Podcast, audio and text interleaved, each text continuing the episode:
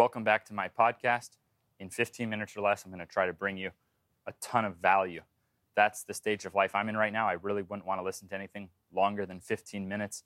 I'm being a dad with a one year old and eight days out from our second baby and trying to be the best I can in my business. So I'm week 11 now, haven't done any collaborations, haven't seen anyone, just in the trenches. And right now, I'm going to share what I've gathered from these past 11 weeks in my own training because that's been the most requested topic. If there's something you'd like me to cover in a podcast, just however you know me, wherever you communicate to me, let me know. I'll compile the results, and next week I'll take the most requested topic. So, my goal lately has been really how do I get maximum results in the least amount of time because of this stage of my life? And the workouts have to be pretty simple with stuff I can just easily afford and have at home in my gym. So I'm able to step outside now and get through full workouts, getting maybe the best results of my life in a very short amount of time. So I think this is super useful from uh, an athlete who's in a season to a busy parent or even to someone who just wants maximum results because this kind of opens the door for me to see how would I put on more muscle and achieve my bulletproofing and longevity potential at the same time. And it's inspired by a guy named Bob Gajda. G A J D A is how you spell his last name, pronounced Gajda. And while there's no magic program, this style is something that I can look at the end of the year and go, wow, from now till the end of the year, I'm really going to stack up a lot of quality and quantity of training. And it's really easy for me to track my progress. I believe in not trying to get more than 2% stronger each week because in reality, if you only got 2% stronger each week at the end of the year, you'd be like, it would be insane. So the point is, even a 2% increase next week compared to this week would be significant and really valuable to me. So I don't even shoot for more than that, and this makes it super easy to track. Now, if we go through Bob's history, he's widely regarded as the last Mr. Universe, so the greatest physique in the world who wasn't on steroids, meaning at a certain point, the steroids entered the scene. And to be clear, I'm not judging anyone for steroids. I come from a background as a skinny basketball player. I went into high school at 92 pounds. And for me to even now be 190 pounds and jumping and dunking and stuff, I might even be on the more muscular side for my sport where it's mostly lanky, skinny guys. So I've been lucky. I, I was never put in a position where I had to do steroids in order to potentially provide for my family or reach my goals. So if you're a bodybuilder in today's world, they have to have separate categories for steroids and non steroids. So if you grew up as a teenager wanting that goal, and now you find out you have to take steroids to get there, I can't judge that. And I'm not an expert on this stuff. So it would be better if you have questions on that. Really just consider I'm not an expert, so my opinion on it isn't worthwhile. But what is worthwhile about this data to me is that Bob was kind of like me, a very purpose driven and spending a ton of his time trying to help people, meaning I could write the greatest, shiniest program in the world, but if it's complicated, I probably won't follow it because I'll just get too busy working, too busy spending time with my kid. And I've been this way for many years, so I'm always kind of seeking how to make it simpler, how to make it simpler. And Bob worked at the YMCA. So it wasn't like these days and in fact, even in his day, there was this shift where steroids entered, and then guys started getting these big contracts to be advertising protein shakes and stuff like this. And Bob didn't go down that road. He worked at the YMCA, and his passion was getting kids off drugs. So he, he managed to build this incredible physique while creating a movement in Chicago, getting kids off the streets and into health. So Bob was crushed when he went into a locker room and saw people now shooting up drugs to gain muscle when his whole purpose of this wasn't really obsessive bodybuilding. That was just an outlet for him to get kids off the streets, off drugs, and focused on their health. So this goes right into the style that he trained. He had his own mentor. So just as I like to give credit to Bob, Bob did the same thing for others. So it doesn't mean you can't go out and create and add what is uniquely your own. But I think it's kind of cool if you can also educate at least on the, the previous line where you got something from. And this creates kind of a nice cycle going forward.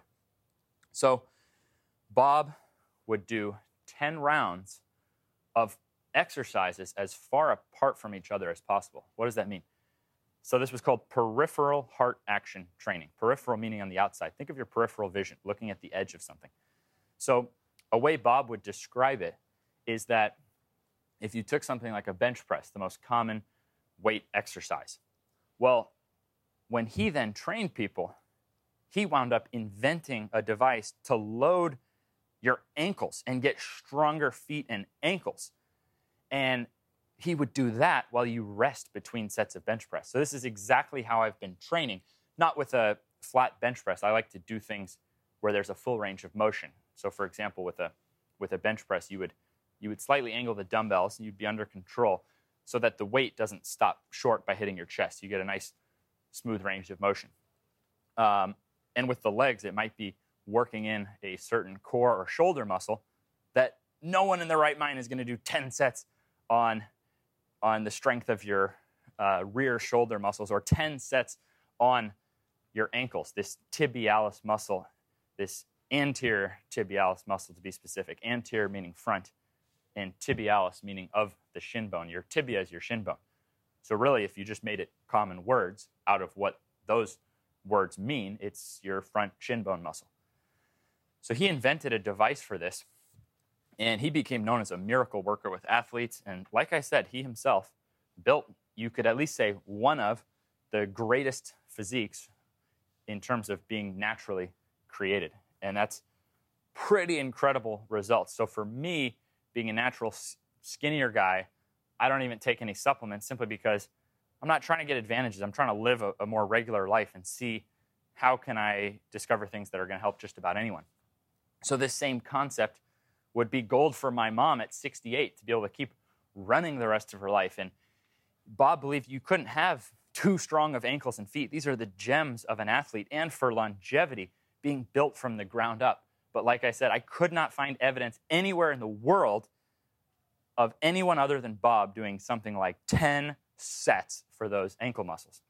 So that's a really simple example. And it's super wild. And couldn't find any studies on it, or like I said, any other examples of people training the way that Bob did. And his invention actually fell out of style. So just as he didn't go into the protein shakes and go, he, he didn't do the things to get the money. And you could say, oh man, he should have been a better business person. But heck, the guy, he was successful. He completely changed the game. Here I am 50 years later and helping spread this data. Millions of people are using this data now that Bob had. And had he gone for the quick money grab, maybe that wouldn't have been the case. So you really can't criticize what his decisions were. But the point is, his tibialis strengthening device fell out of style, was no longer being produced anywhere. And two years ago, an Australian equipment manufacturer, home gym guy, he reached out to me and said, What needs to exist that doesn't? And for about five years, I had been strapping weights onto my feet and strengthening my ankles that way and teaching people that way. So I just drew him a diagram, said, This needs to exist. So he had a lot of guts to try to make something that already hadn't worked. Well, here we are now, and the biggest companies like Rogue Fitness are now making the exact bars that Bob conceived of so many decades ago, which is just amazing to think about the effect that he had and the incredible results this is having for people's feet, ankles, and knees. And it's just common sense to have a balanced and proportioned body. But it's tedious as heck. Even for myself, I don't want to do 10 sets of that. But when I do 10 sets of that, for example, yesterday I paired 10 sets of that with 10 sets of chin ups.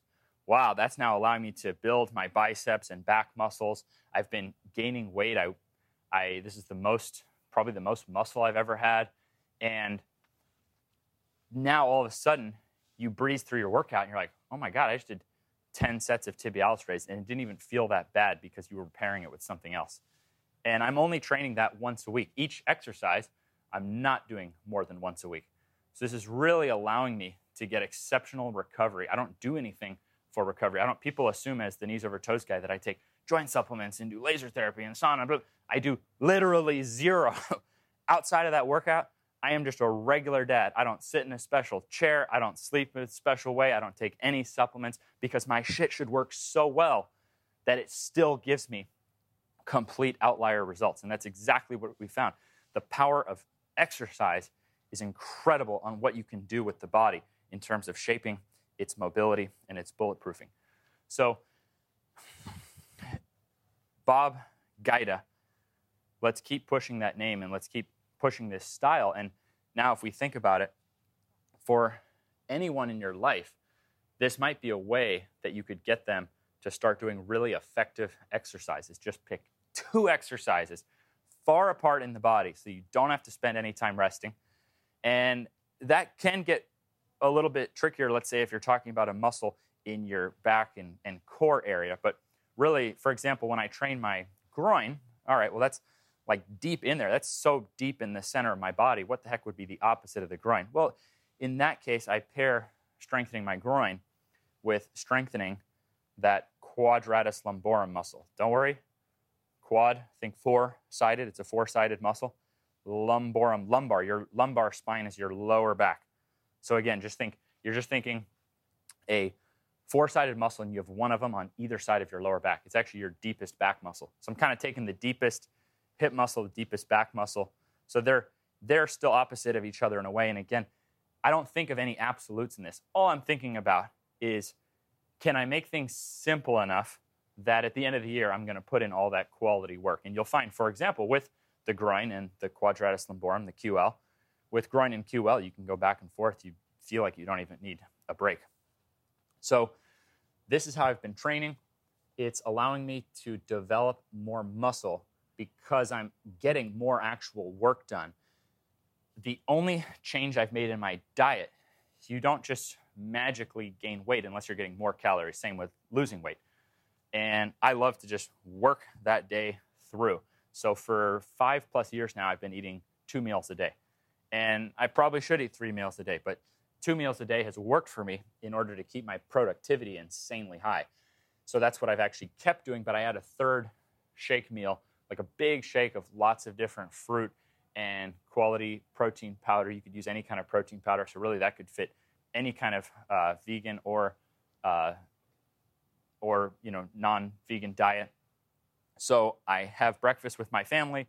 Boom, I get to start my workday, and I get to work the whole day through. And just after my workout around midday, boom, have that shake. Then dinner with my family. So for me, uh, it's the exact same diet, but now I'm adding more calories and protein from that shake. So for any person out there, I, I don't believe in trying to tell you you have to eat a certain way. But if, if you've been eating a certain way for five plus years, and now I'm doing more volume of strengthening in the same amount of time, but more actual work done and more volume of food, well, then I'm going to gain muscle. And I just apply this 2% rule of progress, and I just try to get 2% stronger each week. You can see because I'm only doing two strength exercises each session, it's super easy for me to track. I then have a full week of recovery between each exercise, and I throw in two mobility exercises each day. So my flexibility is something really important to me.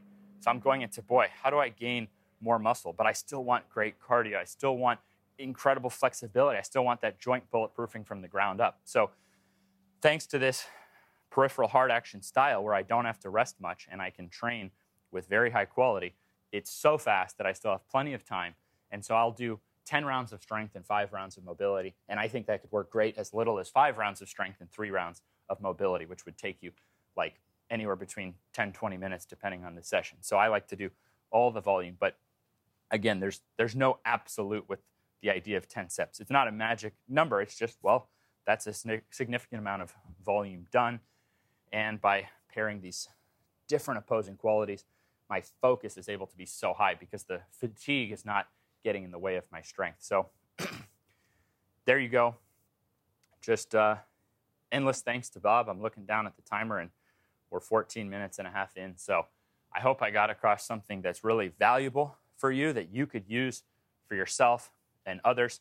As always, I even put my sets, reps, even you can see the weights I'm using. So I have, I have all my programs online, but I even put, what did I title it?